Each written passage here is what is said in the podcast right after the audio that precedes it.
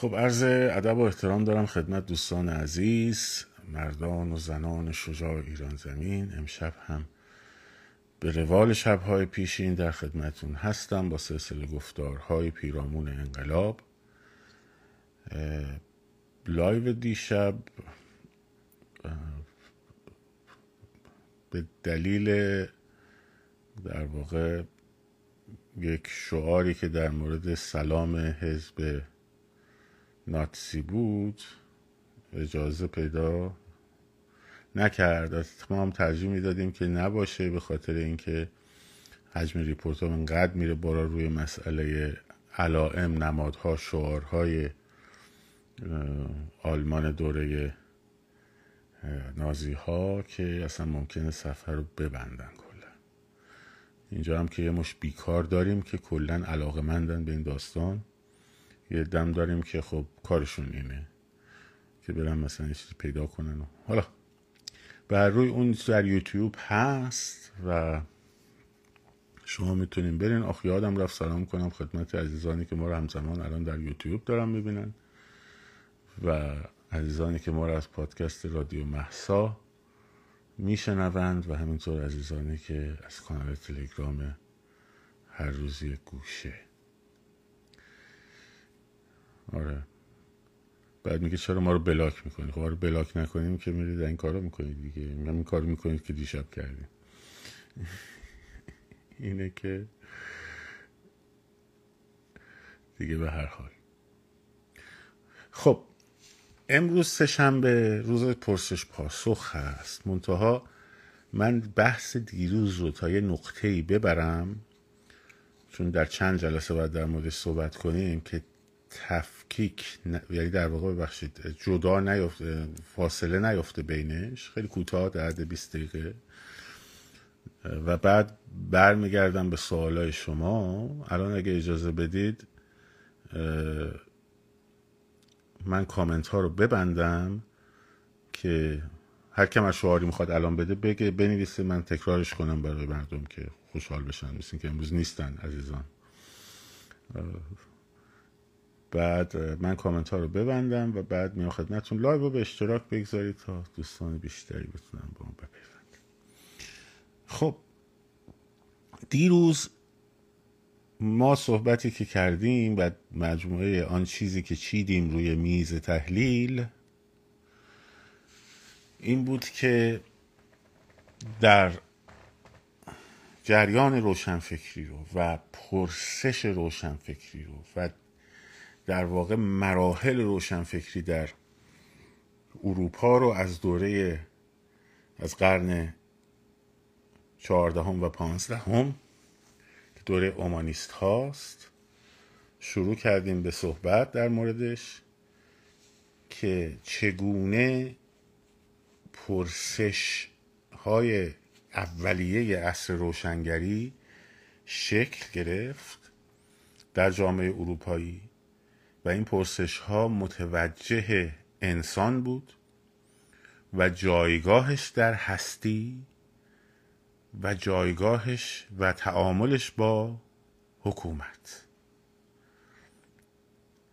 از رساله ارزشمندی در واقع انسان اراسموس شروع گفتیم از دیفیچینو گفتیم از پترارکا و پیکو دلا ملاندولا که اثر پترارکا رو داره.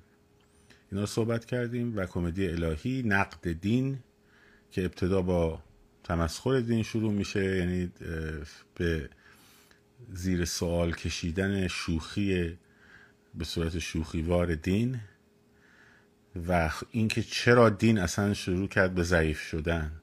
دو دلیل رو براش آوردیم. یکی تا اونه 1420 اگه اشتباه نکنم که شروع, هزار شروع میشه نه 1460 نمی‌دونم یکی از این دوتاست. تا اون خیارکی سرش کنین بچه ها بگین من اصلاح کنین البته من کامنت رو بستم. فکر می‌کنم ده سال یا قبل از ده سال بعد از رساله اراسموسه. 1460 باید باشه شروع تاون خیارکی. که می‌رفتن توی کلیسا که کشیش دعا کنه رفع بلا بشه. خب اینم باکتریش بیشتر منتشر می‌شد و مردم همین همه اونایی که رفته بودن دعا کنن خب میمردن. و دومی بحث شقاق پاپی بود که یه پاپ در امپراتوری روم مقدس محدوده آخن اونورها اعلام پاپی کرد. و یه پاپ هم در فرانسه اعلام پاپی کرد. خب دکان خدا به دو بخش تقسیم شد. این زیر زمینه هاش بود و بعد اندیشمندانی که نام بردم در دوره اومانیسم مقدمه رونسانس رو به وجود میارن. که در رونسانس حالا اینا رو نگفتم تجلی برخورد زمینی با دین چون می‌دونید که هنرمندا نقاشا معمارا یکی از منابع مهم درآمدشون کلیسا بود دیگه. خب کلیسا سفارش می‌داد مثل سقف, سقف مثلا نمازخانه سیستین در واتیکان که میکلانج مثلا نقاشیش می‌کرد. در دوره رونسانس یواش یواش شروع میشه. خب اینو هنرمندا راهی نداشتن. باید از همونجا ارتزاق می‌کردن. ولی تو آثارشون یه چیزایی رو نشون میدن که هنرمند بلد این کارا رو دیگه. مثلا جیان لورنزو برنینی مجسم ساز بزرگ ایتالیایی برای کلیسای جامع فلورانس. یک مجسمه رو می‌سازه به اسم خلسه سانتا ترزا. خلسه سانتا ترزا رو همین الان search بکنین عکسش رو ببینید تا بهتون توضیح بدم. که تو اون اثر چقدر تکان میده در واقع. خب کشیشه که هنر سرش نمیشه میگه به به سانتا ترزاست و فلان و بسار. در متون مقدس هست که فرشته نازل می شود به سانتا ترزا. و سانتا ترزا میگه که وقتی این نیزه ای رو در قلب من فرو می کرد و عشق الهی در وجودم انگار وارد می شد و وقتی این خارج می کرد فوران می کرد از من. فرشته رو به صورت یه پسر کشیده درست کرده و یه تیر داده دستش و این تیر به جای اینکه به قلب سانتا ترزا اشاره بکنه به سمت به اصطلاح آلت جنسیش داره اشاره می‌کنه و خود چقدر موجهایی که با سنگ در آورده رو لباس سانتا ترزا بی نظیره واقعا. حالت انگشت پاش حالت دهانش چشماش یک حالت به جای خلصه معنوی یه حالت ارزاع جسمانی رو داره. خب این رگه ها رو در دوره رونسانس شما در هنر اروپا می‌تونیم ببینین. زیادم هست. از طرفی حالا من خیلی تو اروپا نمی‌خوام بمونم. خیلی میشه صحبت کرد. من یه مقاله داشتم در کتاب سال شیدای شماره یازده و دوازده به اسم تعامل هنرمند با محتوای هنری در غرب و ایران. اونجا بیشتر مثال زدم و بررسی کردم. دربارها وقتی در برابر کلیسا قدرت می‌گیرن یواش یواش خب مردم اتفاقا خیلی ها از شر اشراف به دربارها پناه می‌برن. بعد دربارها یواش یواش محل عیش و اشرتن دیگه. رقص آزاد میشه. می‌دید تا قبل از اون مثلا مردم دور, دور یه سالن میشستن پاهاشون رو دراز می‌کردن اینجوری. تکه می‌دادن به دیوار بعد موزیک پخش می‌شد اینا پاهاشون رو با یواشکی تکون می‌دادن با حالت جرأت نمی‌کردن بلندشن برقصن و اینا خب. حتی همین قضیه ای که ارگ کلیسا رو بخوان کوچیک کنن که تو دربار جا بشه ساز کلافسن درست بشه خیلی تحولات اینجوری در اثر سیر اجتماعی به وجود میاد تا یواش یواش عصر رنسانس به وجود میاد و بعد عصر روشنگری که اون پرسش ها میاد تبدیل میشه به یه آدمایی مثل مثلا هیوم خب مثل فیخته مثل ارشاد خدمتون. حتی اسپینوزا که حالا نمیشه اونو خیلی به اصل روشنگری جز فیلسوفای روشنگری دونستش فرانسیس بیکن خب و تا کانت طول می‌کشه. اینها بنیاد حکومت دینی رو تبدیل می‌کنن از حرم خداوند نمایندگان خدا سلطان و رعیت به دایره قانون قرارداد بخشید فرد اجتماع قرارداد اجتماعی قانون و حکومت. حکومت هم حق غلطی دلش بخواد نمی‌تونه بکنه. باید بر اساس قانونی که مردم منشأشن و منشأشن خب مردم رو نمایندگی کنه. بعد اونجا بحث به وجود میاد. بارکلی هست خیلی در واقع بعدا میاد جلوتر. آدمایی مثل آدم اسمیت میان و و الی آخر که اینا بحث های حکومت اصلا میاد رو آقا منشأ مونتسکیو ژان ژاک روسو. مونتسکیو اصلا بحثش اینه که در کتاب روح القوانین خب میگه که منشأ مشروعیت قانون چیه؟ حالا اینا داشته باشین می‌خوام این تطور فکری رو شما ببینید در عرض 300 350 سال که با کانت دیگه تموم میشه میره در یه دوره دیگری اصل روشنگری. بعد در ایران پرسش در واقع روشنفکری روشنفکری ایران در قرن 19 هم در قرن اواخر قرن 18 هم و اوایل قرن 19 هم شکل می‌گیره در پی شکست های ایران از روسیه. در واقع 500 سال بعد از دوره رونسانس در اروپا 400 خورده سال بعد از دوره رونسانس 400 خورده سال 400 سال بعد از دوره رونسانس تازه سوال چیه؟ چرا غرب غرب شد؟ ما خواهر برادرها ما شدیم. درست شد؟ تا همین امروز هم نگاه روشنفکری غرب به انسانه نگاه روشنفکری ایران به سمت غربه. یعنی پرسش هایی در مورد منزلت انسان ارزشمندی انسان منشأ حق بودن انسان چگونگی این قانونی که انسان وضع می‌کنه بر چه اعتباری میاد؟ اگه قرارداد اجتماعی چه جامعه ای در چه دوره ای تا کیه؟ خب سوال مهمیه. اینا توی قانون اساسی آمریکا خیلی در موردش بحث شده. کتاب انقلاب آرنت رو بخونید حتما. کتاب قانون اساسی آمریکا رو هم نویسنده شدن یادم رفته. نه اینکه کتاب قانون بندهای قانون اساسی نه یک کتابی هست به اسم قانون اساسی امریکا بگذاریم. بحثایی که جفرسن توماس پین اینها می‌کنن. خب بنجامین فرانکلین. در باب حکومت در باب تعامل حکومت حد قدرت حکومت حد قدرت نهادهای مختلف. تفکیک قوا و و و الاخر در ایران چجوری شکل می‌گیره؟ غرب چجوری؟ غرب شد خواهر برادر ما چگونه ما شدیم؟ البته البته. در حوزه تعاملی بین, مرد... بین حکومت با مردم در اوائل قرن نوزدهم خب ما چهره هایی رو داریم مثل میرزا ملکم خان.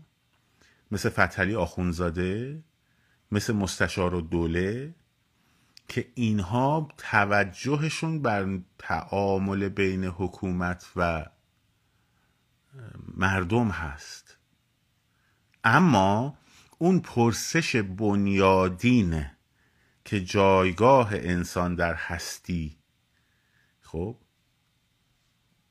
و منشأ قانون روح القوانین از کجا میاد؟ این بحثا هیچ وقت در جامعه ایران خیلی مطرح نشد. شاید فقط بشه گفت فتحلی آخونزاده خب کسی بود که اون موقع شعار سکولاریزم داد. و این تا دین کفن نشود این وطن وطن نشود ایده اوست. بقیه مثلا مستشار دوله یه کتابی داره به اسم یک کلمه. یک کلمه اینجا یعنی قانون. ازش قانون. بعد خیلی میاد تلاش می‌کنه که دین رو با مفاهیم مدرنیته آشتی بده. این اولین تلاش هایی که بعدا موسوم میشه به روشن فکری دینی که پر از واجه های متناقض فرهنگ ما متاسفانه به خصوص در حوزه سیاسی. خب. از رساله یک کلمه میاد. آیه قرآن میاره و امر هم شورا بینهم. خب این منظور همون پارلمانه. خیلی باحال اون کتاب هرچند اولین بحثیه که در مورد قانون میشه. از اون ور در قرن هیجدهم عثمانی هم البته سلطان سلیمان در قرن 16 شروع کرده بود به بهش می‌گفتن سلطان سلیمان قانونی دیگه که یک نهاد قانونگذاری و یک قوانینی رو تعیین بکنه برای این مملکت. اینجوری نباشه هر قاضی بیاد برای خودش یه حکمی بده. خب بر آخوندی در واقع. برای بهش سلطان سلیمان قانونی. اما امر تنظیمات خب ساق... دو قرن و نیم بعد در عثمانی به وجود اومد و اینکه قوا رو تفکیک کنن حداقل نمی‌دونم. اختیارات صدر اعظم از بله قربانگوی سلطان یکم بره بالاتر مجلسی اینجور چیزهایی رو داشته باشه. تنظیمات عثمانی که میرزا ملکم خان خیلی تحت تاثیر تنظیمات عثمانیه. خب. که حالا جلسه بعدی در مورد انواع این نحله ها صحبت می‌کنیم. فتلی آخونزاده یک نگاهیه که کامپلیتلی در واقع دین رو می‌خواد که حذف بکنه از جامعه. خب البته یه چیزایی هم داره دیگه. مثلا الف بای فارسی رو انگلیسی کردن و این داستان هم هست. یا لاتین کردن. یا مثلا آدمایی مثل طالباف. خب. اینها در یک سمتن. یه سمت میانه ای هست اینجا میرزا ملکم خان که در یه دوره به اینا نزدیکه بعد در یه دوره نزدیک میشه به مستشار. خب. و یه آدمایی هم هستن مثل مثلا مستشار دوله که روشن فکری های دینی رو میارن و یه ده هم مثلا مثل آخوندان آقا حرفا کدوم هستن؟ قانون چیه قانون قانون خداست.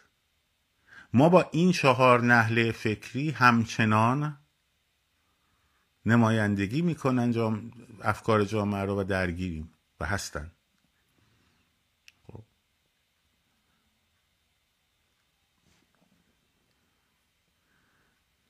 یه رساله داره. مکتوبات کمال الدوله مکتوبات کمال الدوله حالا فتحلی آخونزاده است. فتحلی آخونزاده نمایشنامه نویسه بیشتر ولی ایده های سیاسی خیلی درخشانی داره. اینا یک نگاهی بهش بندازید. من تقریبا 20 ساله 25 سال پیش یه تبرقی کرده بودم. خیلی اندیشه هاش مدرنه. حتی میزو ملکم خان برمیگرده میگه آقا این حرفایی که داری می‌زنی مال الان نیست. مال الان ایران نیست این جامعه. حالا یکی از ایرادایی که اینجا هست اینه که روشنفکری به عنوان یک کالا از غرب میاد داخل ایران. دقت کنید. از داخل نوزج نمی‌گیره. پرسش ها در سطح جامعه مطرح نمی شود بعد اندیشمندان به اون پاسخ بدهند. در نتیجه این شکاف بین کسانی که این کالا رو وارد کردن و این مردمی که اصلا دقدقشون این کالاه نیست همیشه روشنفکر ایرانی رو در یک انزوایی قرار داده در بهترین شرایط و در حادترین شرایط به جامعه ستیزی هم نمونه هاش فت فرابونه حالا اینا رو من دارم تا دوره پیش از انقلاب بلشویکی میگم و بعد از انقلاب بلشویکی اصلا داستان کلا تغییر می‌کنه. ما فعلا مقطع روشنفکری ایرانی رو در ابتدای قرن نوزدهم داریم نگاه می‌کنیم بهش. تا انقلاب 1917 در این دوره ما ما اصلا داستانی و مثلا برای, آدمی مثل مستشار مستشار, مستشار مطرح نیست. اصلا مثلا خدا هست نیست. خب استدلال های رد مثلا براهین وجود خدا چیزهایی که در آثار ولتر و هیوم و بارکلی و اصلا بحث با اسکولاتیستای مسیحی اون دوره. خب بحثای جدیه. جامعه دچار سوال و پرسشه. جامعه سواد داره تا حدود زیادی. خب آکادمیا در اروپا هستن. حالا اینکه در کشور ما چرا نیستن اون یه بحث دیگه است. میشه بهش پرداخت. تبدیل جامعه شهری به جامعه ایلی پس از دوره حمله مغول که شهرهای بزرگ ایران رو با خاک یکسان کردن و اقلیم ایران رو از اقلیم زراعتی تبدیل کردن به استپ با خشکاندن قنات ها خب. و اقلیم ایران خوش کردن و دامپروری اومد جای کشاورزی گرفت. مدنیت شهری کمرنگ و از بین رفت. و در نتیجه اقوام شروع کردن به کوچ کردن. ایل نشینی خیلی رفت بالا. آموزش پایدار توسعه پایدار نیاز به مدنیت داره. یعنی یه جایی باید مستقر باشی که توش مدرسه درست کنی دانشگاه درست کنی مکتب درست کنی حکومت درست کنی و و الاخر. وقتی تو ایلاق قشلاق می‌کنی خب می‌خوای دانشگاه بین راهی مثلا درست کنی نمیشه که. خیلی زمینهاشو خیلی میشه در مورد صحبت کرد ولی الان موضوع بحث ما نیست.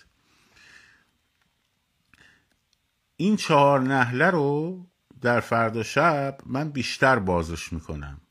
ایده هاشون و افکارشون رو. نگاهاشون ولی فعلا این, نک... این نقطه رو در نظر بگیریم به عنوان جنبندی که یک جنبندی این جلسه جنبندی جلسه دیروز که گفتم. روشنفکری یک کالای وارداتی بود. توسط کسانی که فرنگ رفته بودن تحصیل کرده بودن زندگی کرده بودن. و به صورت طبیعی از درون جامعه تجربه نشده بود که تجربیات پرسش ها رو درست کنه پرسش ها دنبال پاسخ ها بگردند و چهره های روشنفکر رو ایجاد بکنن خب و مباحثات رو به وجود بیارن. برای همین نگاه روشنفکری در غرب اصلا به جای بیرون از خودش نیست. بگه شرقی ها چرا شرقی هن؟ نمی‌دونم غربی ها چرا نمی‌دونم اینجوری هن. خب. نگاه به مقوله انسانه. تعامل انسان با هستی تعامل انسان با حکومت قانون و بلا بلا بلا. در ایران نگاه روشنفکری به غربه. سوژه غربه. حالا یه موقع غرب ستیزه یه موقع غربگراست خب. کالا وارداتیه. یعنی چی؟ یعنی از درون جامعه؟ شکل نگرفته بیاد بالا. در نتیجه بین روشنفکر و سطح جامعه شکاف وجود داره و این شکاف تو همین امروز هست. اینکه یارو میگه آقا تکلیف تو روشن بکن تو کجایی با طرفدار کی هستی؟ این توده عوام در ابتدا از اولم همینجوری بوده ها. یعنی نمی‌تونسته بفهمه که مثلا میرزا ملکم خان حالا فردا در موردش صحبت می‌کنه. در روزنامه قانون در تا این مقطع نگاهش به مثلا فتلی آخونزاده نزدیکه بعد که میره می‌بینه نتیجه نمی‌گیره در تعامل با میرزا ملکم خان رو بهش می‌گفتن چیز دیگه لقب جالب بهش داده بود ناصر خدا. چی دوله یه چیزی که برمیگرده به تنظیم کردن و این چیزا. و بعد در رساله تنظیمات اون وقت مجبور میشه که میزا ملکم خان نازم الدوله. میزا ملکم خان نازم الدوله. خب در سر تجربه مربوط مجبور میشه برگرده به سمت اینکه حالا انواع سلطنت رو تعریف کنه بعد رابطه خدا رو با سلطنت تعریف کنه بعد میگه آقا تو بالاخره با خودش چندی؟ بالاخره طرفدار این درک و این فاصله اصلا نهاد روشنفکری رو عوام در ایران چون باش برخورد نکردن همچنان همون سیستم ای که اون موقع رئیس ایل میگفتش که ایل خان میگفتش که این بعد ایلچی بود سلسله مراتب هیرارکیال. خب. تبدیل در دهها کت خدا و نمی‌دونم آخوند و فلان و مباشر و همینجوری میومد پایین ارباب و فلان. بعد در حکومت می‌شد سلطان و بعد وزیر اعظم و بعد فلان و بسار و همه سعی می‌کردن به حرم سر قدرت نزدیکتر باشن تا بتونن امکانات بیشتری بگیرن. این فرهنگ تا همین الان هم هست. طرف می‌تونه دکتر باشه ها؟ می‌تونه تحصیلات مهندس باشه دکتر باشه فلان بسای نفر می‌تونه حقوقدان باشه حتی. ولی ذهنیت همون ذهنیت عوامه. خب فردا در مورد این چهار نهله بیشتر صحبت می‌کنیم و تقابل ها و تعاملات و درگیری هایی که بین اینا به وجود اومده. تا انقلاب بلشویکی و بعد تاریخ مشروطه نمی‌خوام بگم ها. هرچند اشاراتی مجبوریم بهش بکنیم. بحثمون در مورد تاریخ روشنفکریه. اگه وارد مشروطه میشیم می‌خوایم اثر افکار رو و روشنفکری رو بر مشروطه ببینیم. خب مثلا سوسیال دموکرات های تبریز تحت تاثیر انقلاب 1905 خب چه ارتباطی مثلا با بخارین و حتی لنین و این داستان ها داشتن. اینو اگر بگی که فاتحان تهران از طرف حداقل از در گروه تبریز به واسطه دشمنی بخارین و لنین و اینا با تزاری که طرفدار محمد علی شاه بود یه جورایی پوش و ساپورت می شدن خب خیلی بهشون بر می‌خوره چون چپول اه, اه چپول بودن مشروط خب نه اصلا چپول؟ خب. ولی باید دید باید بررسیش کرد باید نگاه بهش کرد. خب. که اشاره مربوط توی که جلسات به این قضیه داشتم. چون باید بشناسیم. باید ریشه ها رو بشناسیم. تا بعد بیایم برسیم به این ماهیت این حکومت و منطق این حکومت و ساختار این حکومت. و وقتی ساختار و منطق این حکومت رو بشناسی اون وقت می‌تونی باش مبارزه کنی. و حتی ساختار و منطق نیروهای اجتماعی رو اگر نشناسی فقط طرفداری بوخچی میشی. طرفدار این میشی طرفدار اون میشی طرفدار این میشی. بدون که بدونی اینا از چه نحله میان و خب بعدش از به کجا می‌رسه. خب. این هدف مرس منه در این چند جلسات که در پیش رو خواهیم داشت. خب من سوالا رو با کامنتار رو باز می‌کنم. چرا تو اینستا بلاکم کردی؟ متاسفم پسر. او اینجا بلاک نکردم. منم واقعا متاسفم. مولای جان که اینجا بلاکت نکردم. شرمنده من واقعا متاسف شدم. بذار من توی یوتیوب هم block ت کنم. ساندیس خور عزیز بچه ها رو لو میدی؟ ببخشید واقعا متاسفم که اینجا نکرده بودم. شرمنده واقعا. خب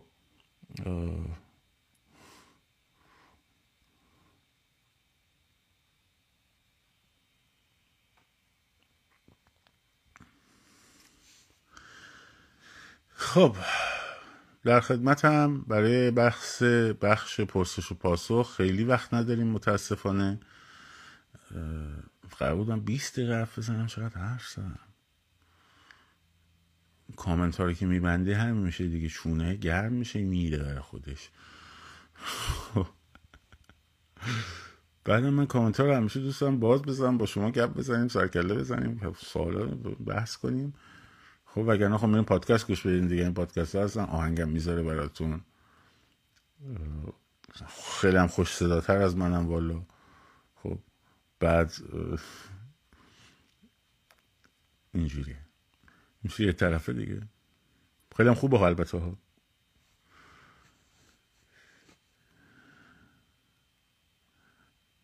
بله مبصرمون کتاب رو نوشت. بله کتاب قانون سیستم رادیو ساده آره.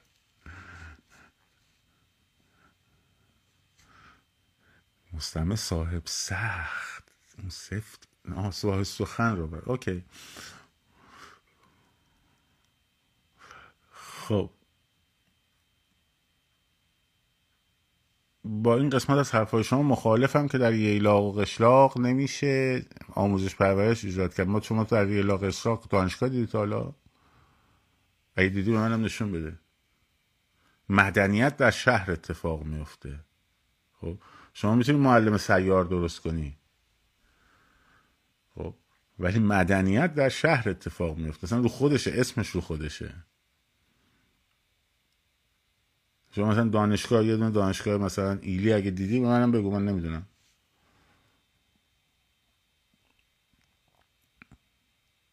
خبری از سازماندهی اپوزیسیون خارج از کشور نیست. بعد 25 تقریبا است که از شاهزاده ازش خبری نیست. والا در مورد شاهزاده خودشون بپرسین.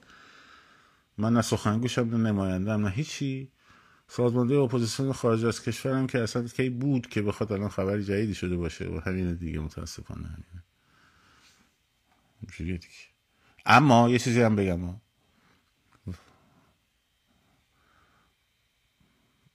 یه فیلم سینمایی بود فرار به سوی پیروزی. پله و آردیلس و اینا بازی می‌کردن نقش کسایی بودن که اسرای آلمانی بودن حالا می‌خواستن با تیم ملی آلمان مسابقه بدن. بعد خیستشون از اروپای شرقی از تو اردو آشویتس آورده بودن و اینا فوتبالیست های معروفشون آقا به ما غذا لااقل بدین. مثلا خب خورد و خوراکشون خوش شد.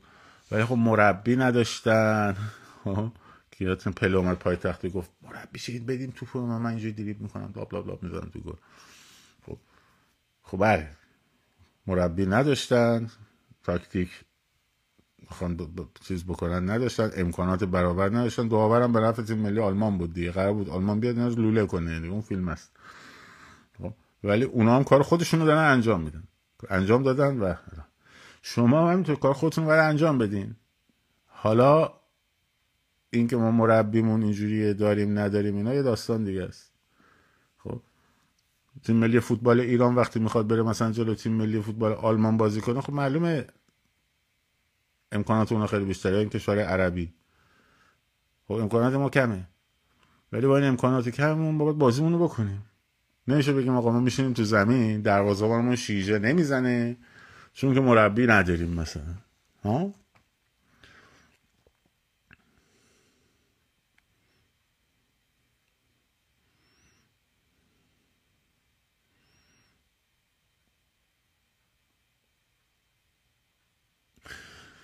تس... نوشته های شریعتی در تهیج مردم برای انقلاب 57 بله گفتمان سازی کرد. همچنین شخصیتی در انقلاب اخیر زن زندگی آزادی می‌تواند تاثیر گذار باشه این مقایسه ها خب. شما وقتی دو تا ابژه رو با هم مقایسه در مقایسه objective اگه subjectivity ها در نظر گرفته نشه خب ره میره به بیراهه. مگر subjectivity خب اون ابلهی که مثلا برمیگرده میگه توکلی گفته خمینی بهتر از شاهزاده است. ابله نمی‌فهمه که دارم دارم مقایسه subjective می‌کنم نه مقایسه objective دارم میگم که تازه من نگفتم بهتره. گفتم سازماندهی که خمینی کرد خب سازماندهی کردن میشه از subjective خمینی میشه ابژه سازماندهی خمینی کرد. اینو اینا رو اگه بخوایم با هم چیز بکنیم خب قاطی میشه. الان شما مثلا میگه شریعتی. خب ما باید حتما یه شریعتی داشته باشیم. خب گوبلز مثلا خیلی تاثیر داشت. آیا الان ارتش آمریکا احتیاج به گوبلز داره مثلا؟ نه. شما باید ببینی این جامعه این خیزشه چقدر به خیزش هفت شبیهه که اون علمانه هایی که به دردش می‌خوره رو بخوای با هم شبیه سازی کنی. یا می‌بینی جنبشه شبیه مثلا انقلاب آمریکاست. اون وقت باید دنبال توماس پین توش بگردی نه دنبال علی شریعتی. من چی میگم؟ اینکه این مقایسه ها رو حواسمون باشه توش.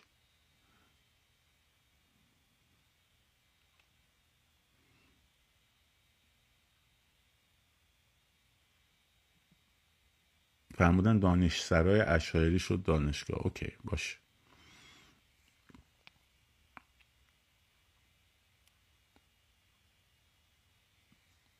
خب.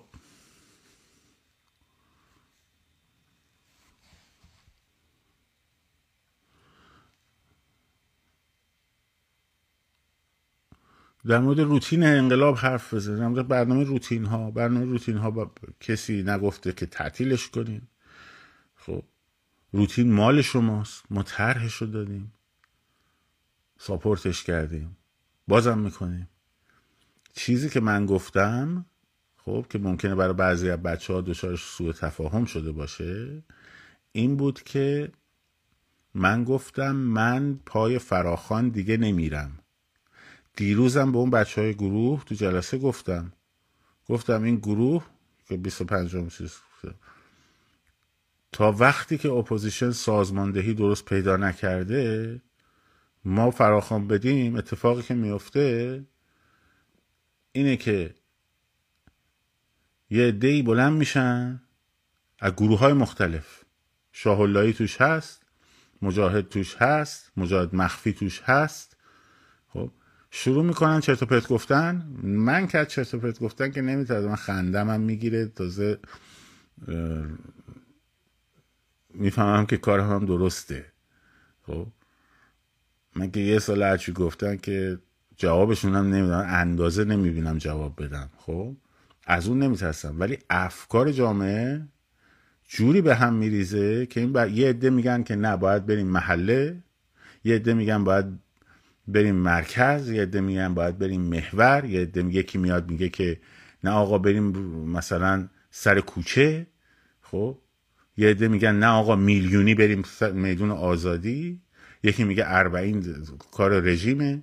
یکی میگه نمی‌دونم 25 کار تمومه. یکی میگه نه 25 خب این باعث میشه که تعداد بچه هایی که مثلا ما یه فراخوان بدیم برای فلان روز به مناسبت فلان خب اون جمعیت کافی شکل نگیره و این بچه ها بشن توپ جلوی گوشت جلوی توپ. ها؟ وگرنه روتین که مال خودتونه. اون که تاکتیکش مشخصه حرکتش مشخصه. باز اگر تشخیص دادید که نه ممکنه مثلا چه می‌دونم من به عنوان یه کسی که آدم مثلا سه ماه دارم اینو میرم مثلا یه موقع شناسایی نشم یا هر چیز دیگه اون خودتون تشخیص می‌دید. چیزی که من گفتم گفتم من نمی‌تونم پرچم بگیرم بیفتم جلوی همه جلوی شما. خب؟ بگم برید اینجا برید اونجا. برید اینجا برید. من موقعی می‌تونم این کارو بخورم که پام تو ایران باشه.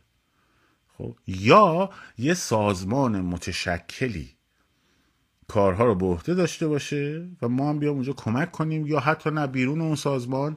اون سازمان مثلا این کار رو انجام میده ما بیام تبلیغش می‌کنیم حمایتش می‌کنیم. اون موقع ولی با این شتر گاو پلنگی که هر دفعه یکی یه چیزی میاد میگه این یکی اونو میگه اون یکی اینو میگه.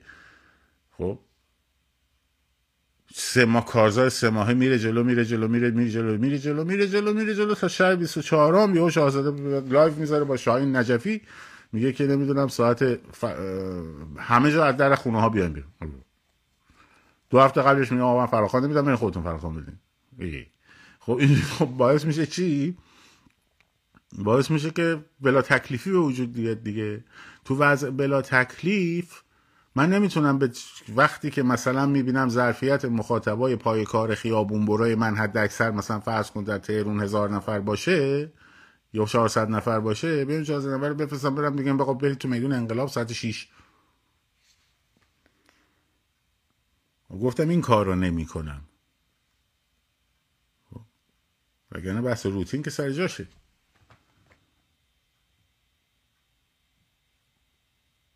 فراخان هر کی خواست بده بیاد داخل بعد.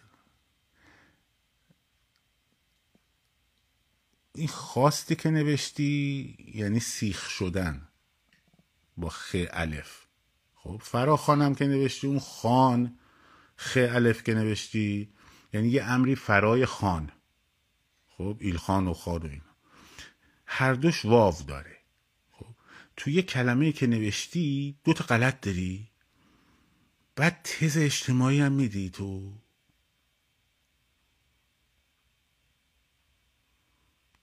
به میگن اعتماد به نفس ناب ایرانی. خب.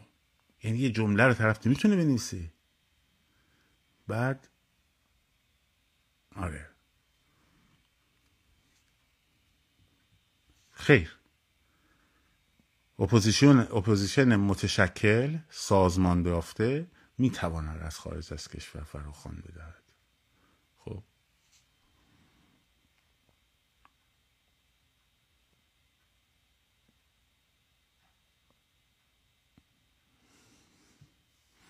خب اگه سازماندهی شکل نگیره چی؟ نمی‌دونم. اگه شکل نگیره جامعه باید به یه نقطه برسه.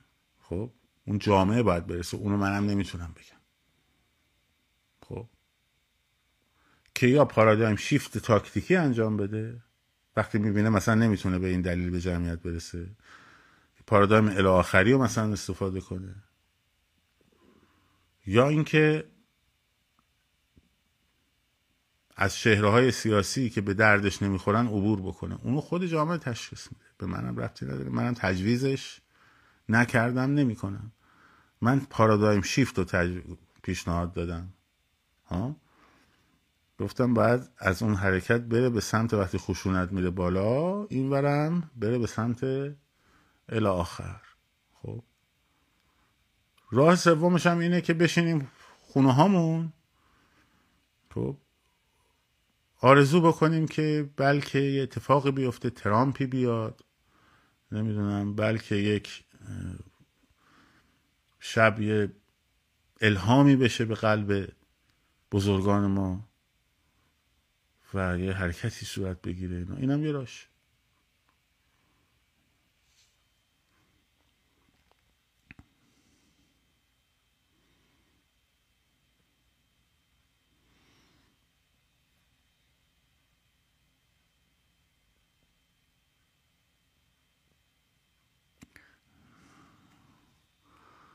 نظرتون در مورد مسیح علی نجات شفاف بگین لطفا. تو چیت شفافه که من از من شفاف سازی می‌خوای یک. خب؟ یازده زیرو فورتی ایت خب؟ این یک. دوم من قبلا هم گفتم. بعد من اینجا بدم مثلا الان یکی من بگه در مورد علی کریمی بگو در مورد علی پروین بگو در مورد مثلا اسماعیلیون بگو. من اینا رو گفتم. ایشون در جایگاه خبرنگاری اگه بخواد کار بکنه به شرطی که ایگوشو بیاره پایین می‌تونه خبرنگار خوبی باشه. ولی نه قواره رهبری داره نه اندازه این هست و نه صداقت لازم برای این کار داره. خب؟ خودش برای خودش اون جایگاه رو تعریف کرده دیگه. مردم که برش تعریف نکردن و رسانه ها هم اینا رو آوردن. حالا الان مثلا می‌خواستی فکر کنی که مثلا یه جوری منو ببندی به این لاغر شفاف که میگی خودت شفاف باش. باشه دمت گرم.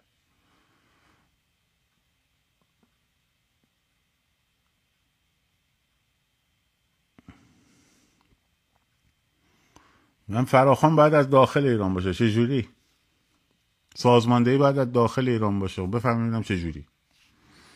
دو تا اسمس رد و بدل می‌کنن بچه ها با هم میگیرنشون. بعد سازمان درست کنن.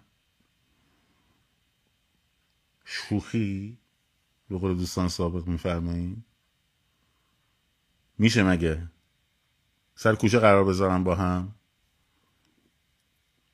وقتی ارتباطات محدوده وقتی حجم مانیتورینگ بالاست مگه میشه در داخل؟ اگه اینجوری بود که ژنرال دوگل هم وای میستاد تو همون فرانسه سازماندهی می‌کرد دیگه.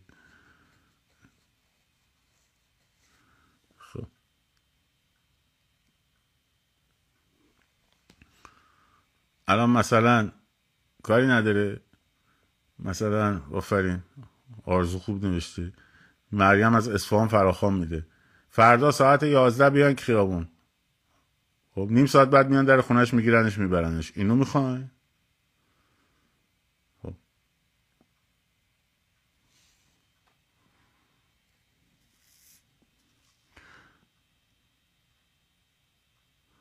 حالا که از دیروز به live های شما شروع شده در live هومن خیلی راجع به شما شروع شده من اصلا اهمیت نمیدم این چیزا.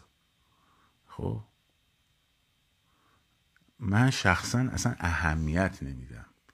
اصلا فکرم بهش نمی‌کنم بگو یه لحظه چه بسه بخوام وقت کنم نگاه بکنم. اصلا who care انقدر بگن خب؟ تا فکشون خسته شه. من کاری که فکر کنم درسته انجام میدم. حرفم که بکنم درسته انجام می‌زنم. از هیچ کس هم نمیترسم. تازه وقتی این اتفاقا میفته می‌فهمم کارم درسته. خب مگه اینکه طرف بیاد بالا بگه آقا من بهت نقد کنم. بفهم بالا بشین نقد کن. به پشت سر این مزدوره اون فلانه بساره نمی‌دونم این یکی نمی‌دونم سپاهیه اون یکی ارتشیه این نمی‌دونم کارمند وزارت آبه مثلا اهمیت نمیدم. خب. اینی که اصلا برای من شما می‌خوایم بریم بخونیم ببینیم بریم ببینیم. اصلا مهم نیست. این می‌خواستم با این چیزا مثلا بهش فکر بکنم که باید از صبح تا شب جواب جغور و پغور و حبه انگور می‌دادم من اینجا که.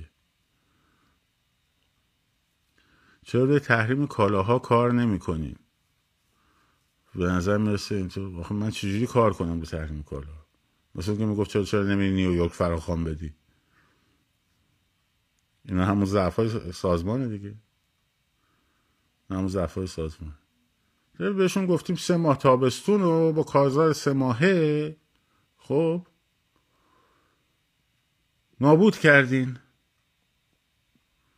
نابود کردین. خب. نکردین. به قول کروبی نکردن. خب؟ خب نتیجه شو مردم دارن می‌بینن دیگه. که نابود کردن یا نکردن. خب؟ من دارن نتیجه می‌بینن. حالا تو بیا بالا بسوز. وای وای داره فلان می‌کنه. مردم باید فلان می‌کردن. مردم باید فلان می‌کردن. شاه ما رو می‌زنه فلان. بگو. بگو بگو تو خستشی همه اینا رو بگی. مثلا صبح تا شب به من فوش بدی می‌تونی یه نتیجه از کارزار سماعت نشون بدی؟ می‌تونی خب نشون بده. من خودم اون حرفا رو به خودم می‌زنم اون وقت که تو داری می‌زنی. نمی‌تونی نشون بدی؟ حالا داجیق بزن. خب معلومه کجا سوخته دیگه.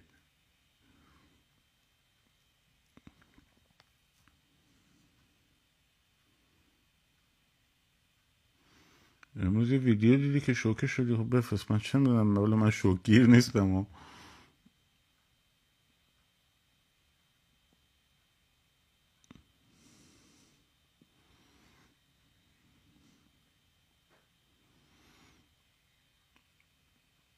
علتی برای این رفتار بی برنامگی شاهزاده به نظر تا می‌رسه به من رفتی نداره. من قضاوت نمی‌تونم افراد بکنم. لیبل بزنم فلان بسا واقعا دارم میگم ها الان نماده خانم علی نجات من پرسیدن دیگه. من آمدم بگم مزدوره نمی‌دونم فلانه بسار این حرفا. نه. فرقی نداره برای من. بنده من چه می‌دونم؟ اگه دیدم که پول گرفته در رژیم میگم آره مثلا آقا طبق این سند مثلا پول گرفته در رژیم. خب. اگه در بیاد میماره من که نمی‌تونم قضاوت کنم افرادو. من که نیستم تو بافت زندگی اونا که. من اون چیزی که هست رو می‌بینم. اون چیزی که هست موثره یا نیست؟ دیگه انگیزه و علت و دلیل و پشت پرده و ایناش کار من والا نیست. ایجاد حزب در خارج کمک می‌کنه حزب باید رگولار باشه باید در داخل باشه. خب حزب کار سیاسی می‌کنه حزب سیاسیه حزب به دنبال گرفتن قدرته. خب این مفهومشه. برای همین هم میگم باید در داخل باشیم. با سازماندهی فهم شما یه حزب مثلا درست می‌کنی الان نمیشه در ایران حزب درست کرد. خب بله نداریم. پس شما باید حزب عضوگیری بکنه. حزب باید انتخابات برگزار کنه. عضوگیری بکنه. مانیفست سیاسی اقتصادیشو ارائه بده. شعبه بزنه. وگرنه خب ده نفر دور هم جمع شدن اسم خودشونو بذارن. حزب خب حزب نمیشه که. بیا الان مثلا من و میترا و اشکان و آرزو نمی‌دونم شهرزاد و اینا جمع شیم فردا اعلام موجودیت می‌کنیم. خب؟ حزب پانگولیزم ایران مثلا. خب دفتر مرکزی کجاست؟ شعبه شهرستان کجاست؟ چند نفر عضو گرفتی از داخل؟ کار حزبی تعریفی داره.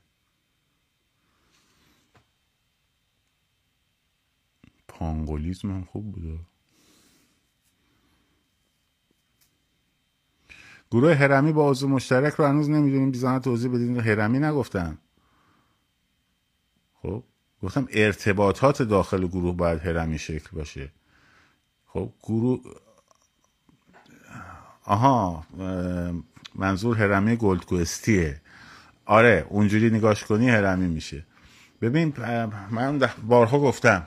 من مثلا قولی ها رفتن کانال تلگرام درست کردن همه هرچی قولی ریختین اون تو. خب بابا نکنید این کارو.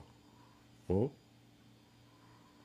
من گفتم پنج نفرتون با هم در ارتباط باشین. مثلا جعفر و محسن و رضا و شهرزاد و مثلا قلی. خب؟ بعد این شهرزاد بره با یک همزمان در یک گروه پنج نفره دیگه عضو میشه که این عبارت است از مثلا حسن و محسن و رضا و مثلا جعفر. جعفر که اونجا بود یعنی یه اسم دیگه. خب این اعضای دیگه همدیگه رو با هم در ارتباط نیستن. خب یعنی این اعضای دیگه نمی‌شناسن همو. فقط یه عضو مشترک دارن. هر کدوم از این اعضا هم یه توی گروه دیگه ای هستن که با هم عضو مشترک دارن. اطلاعات این گروه به اون گروه منتقل نمیشه. اتفاقی میفته چیه؟ اتفاقی که میفته اینه مثلا شما با هم قرار می‌ذارید یا مثلا یه فراخانی میاد انشالله که مثلا فلان ساعت فلان جا یا فلان مرخ...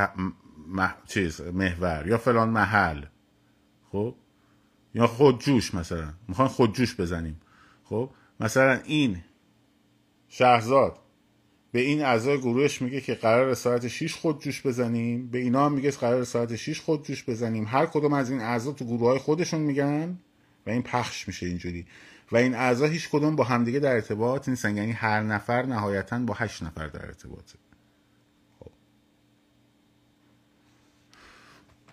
یعنی همه رو بریزی توی گروه خب, خب نمیشه که.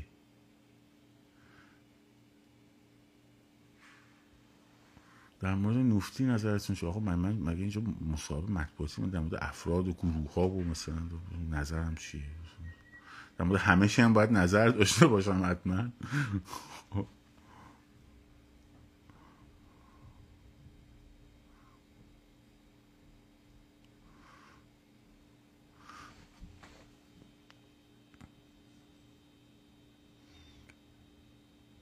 خب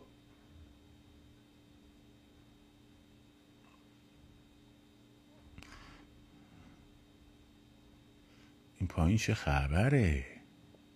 خوب حال می‌کنیم برای خودتون و من بالا موندیم داریم جواب میدیم.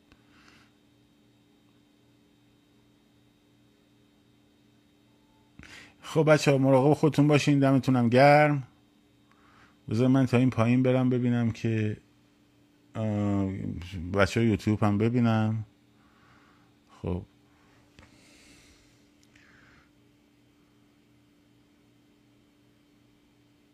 تو هم قرمز پوش شدی؟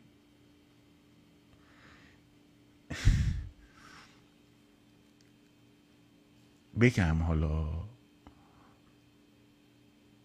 یعنی مثلا اگر اگر خب دیروز توسی پوشیده بودم روز قبلش هم آبی پوشیده بودم اینم یکی از لباسای منه. امت شلوارش قرمزه خب؟ حالا میگه کجا می‌دونی؟ بماند.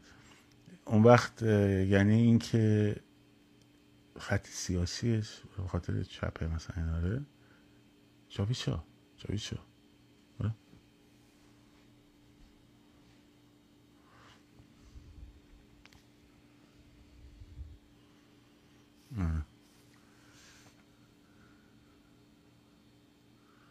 چیزی می‌خوای گیر می‌خوای گیر بدی من چیزایی بهتر بهت بگم. مثلا این بالا که اینجا نشستیم با بزرگم نیستیم استادمه. بعدم یه دوره خب استاد لطفی. خب یه دو آهنگای انقلاب مثلا آهنگای انقلاب 57 ساخته. با اونا گیر بده. پوپولیستی تره. تا لباس. خب. قشنگ یادت میدم می‌خواستی بیا خودم بهت میگم. الحمدلله الذی جعل اعداءنا من السفها خدا شکر که دشمنان ما جز احمق ها قرار داد زور قدس زور قدس. جاویشا جاویشا جاویشا زور قدس. جاویشا دیگه. من مشکلی ندارم بگو جاویشا من جاویشا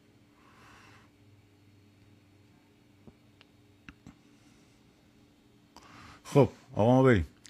دمتون گرم مراقب خودتون باشین. شاد سرفراز آزاد باشین.